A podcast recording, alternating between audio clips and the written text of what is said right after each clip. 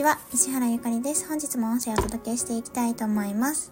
本日は、えっ、ー、と、最近気になってる YouTuber さんのちょっと紹介というかシェアをしたいなというふうに思います。なんか YouTube たまに見るんですけど、それで結構本当にすごいなって思う人がいて、で、なんかその人を見てて、なんか今のマスコミとかとの比較をすごく考えたので、そのあたりをシェアしたいなと思います。その YouTuber さんはバッパー翔太さんっていう方なんですね。バックパッカーのバッパなのかな？なんですけど、の翔太さんっていう人で、インスタとかもやってる方で、YouTube もかなり登録数も再生数も多い方なんですね。で、あの、バックパッカーっていうだけあって、まあ、世界中を結構バックパックで回っているっていう方なんですよね。で結構前からやっているみたいなんですけれども、私が知ったのは本当に最近で、多分以前は、なんか、あの、彼女さんとかがいたらしくて、まあ男性なんですけど、彼女がいて、で、えっと、外国人の彼女なんですけれども、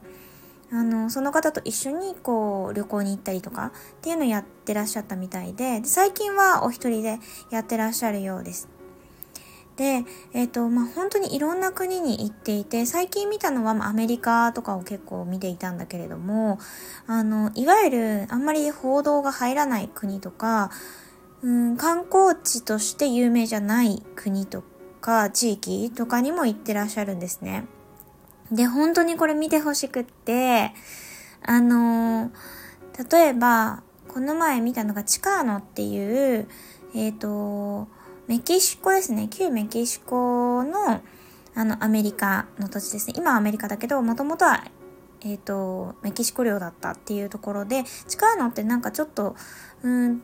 なんていうのかな、ちょっとマフィアっぽい感じで使われることも多いんですね。チカーノとマフィアは非常に密接な関係があるらしくて、で、そこの土地に行って、まあ、あまりその治安がいい土地ではないみたいなんですけれども、あのー、そこに単身で乗り込んで、で、実際にそこの地域の方にいろいろと案内してもらったりっていうのをやっていました。で、本当にちょっとね、あの、危険なところにも行かれたりとか、いわゆる治安が悪いところにも行って、で、生のその人の声をね、聞いてくるんですよ。実際にこの土地ってどうなの？とか、あの、近のって言われてるけれども、それってあんまりこう、ネガティブな意味も含まれてるの？とか、自分のことなんで名乗ってるの？とか、あとはマフィアとの関係どうなの？とか、結構ね、突っ込んだ話とかもしていて、で、あの、なんていうのかな、自分の感、自分の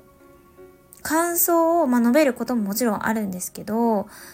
外野として何かとやかく言ってるっていう感じは全くなくて、本当に現地の人の生の声を届けてくれる番組なんですよね。で、なんか、すごいもう NHK のドキュメンタリーとかよりも圧倒的にすごいなと思って内容が本当にリアルだし、なんだろうな、こう変にカットされてないというか、うん、そのままの生の声を届けてくださっていて、で、これが無料で YouTube で見れるなんてすごいことだなって思いました。だからまあ、そりゃテレビ崩壊するよねって思いましたね。なんか私自身、今テレビ自体は家にはあるんだけど、あの、テレビ線みたいなの繋いでないんですよね。だから、テレビつけても映るのって、Hulu とか、Amazon プライムとか、えっ、と、私が入ってるのはネットフリネットフリックスとか、うーんと、ディズニープラスとか、なんか結構いっぱい入ってるんですよね。で、それを見るけど、いわゆる地上波みたいなやつは見ないんですよ。全く見なくて。なんか、そういう人やっぱり今多いんじゃないかなって思うんですよね。まあテレビがないっていうね、若者もすごく多いと思いますし、私も学生の時はテレビなかった。学生というか、えっ、ー、と、今のテレビは旦那さんと結婚して家に運び込まれてきたもので、それ以前はテレビ置いてなかったんですよ。一人暮らしの時とか、妹と住んでた時とか。だから、まあなんか本当にテレビって今必要ないというか、あの、いわゆる地上波で得られる以上のものを YouTube とかで無料で見られる時代なんだなっていうのすごい改めて感じました。で、しかもその人は、